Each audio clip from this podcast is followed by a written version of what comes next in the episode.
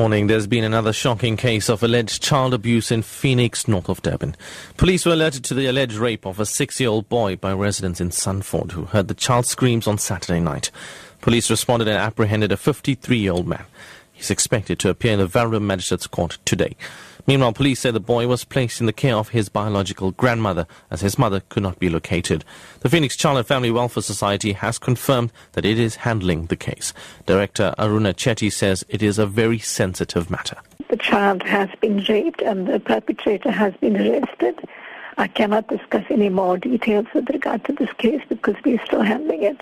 We find that, in fact, the um, children are getting younger and younger that are being abused, and which is really a concern to us because we have been doing a lot of awareness work in the community, and now that it's coming up, which is a good thing, people are informing us, but we are finding that younger children are being abused.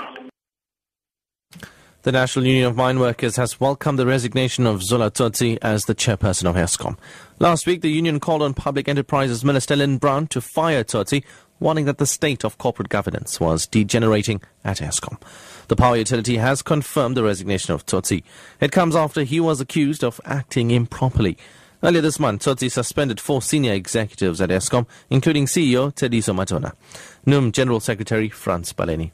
We think that Mr. Tsotsi has done a right thing, which is step aside and allow the organization to move on, do what it's supposed to be doing of generating transmitting and distribution uh, of electricity. Quitting sometimes is another form of leadership and not drag the organization to fall down with you. Testing prisoners for TB in the country has now been made much easier. The first on-site digital X-ray machine has been launched at the Pollsmoor Correctional Facility in Cape Town. It can help identify possible TB cases faster. CEO of the TB HIV Care Association, Dr. Harry Hausler, says a scan takes minutes and if necessary, further testing is conducted on site. The estimates are that every TB patient can infect 20 others. So if you think about the last two years, we've diagnosed 701 inmates with TB and started them on treatment very quickly. So by the rapid diagnosis and initiation of treatment, we may have uh, prevented 14,000 new TB infections in Pollsmoor alone.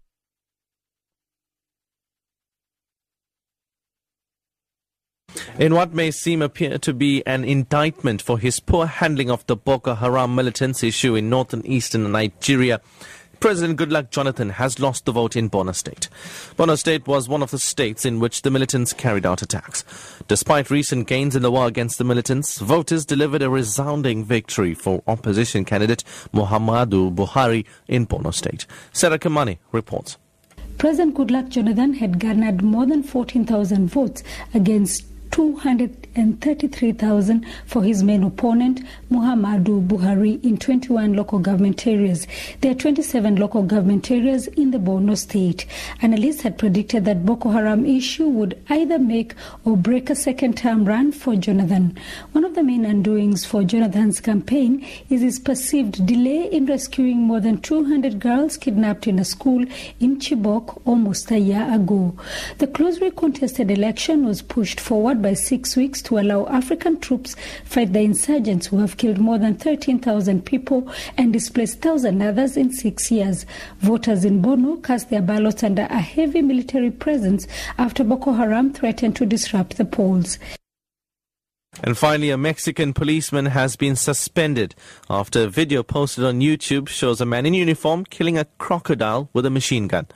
The man is facing criminal charges and up to nine years in jail as crocodiles are protected species in Mexico. The BBC's Katie Watson reports. The video that surfaced shows an officer with a machine gun waiting by the side of a water treatment pond. The crocodile, which is trapped in a net, is dragged towards the water's edge.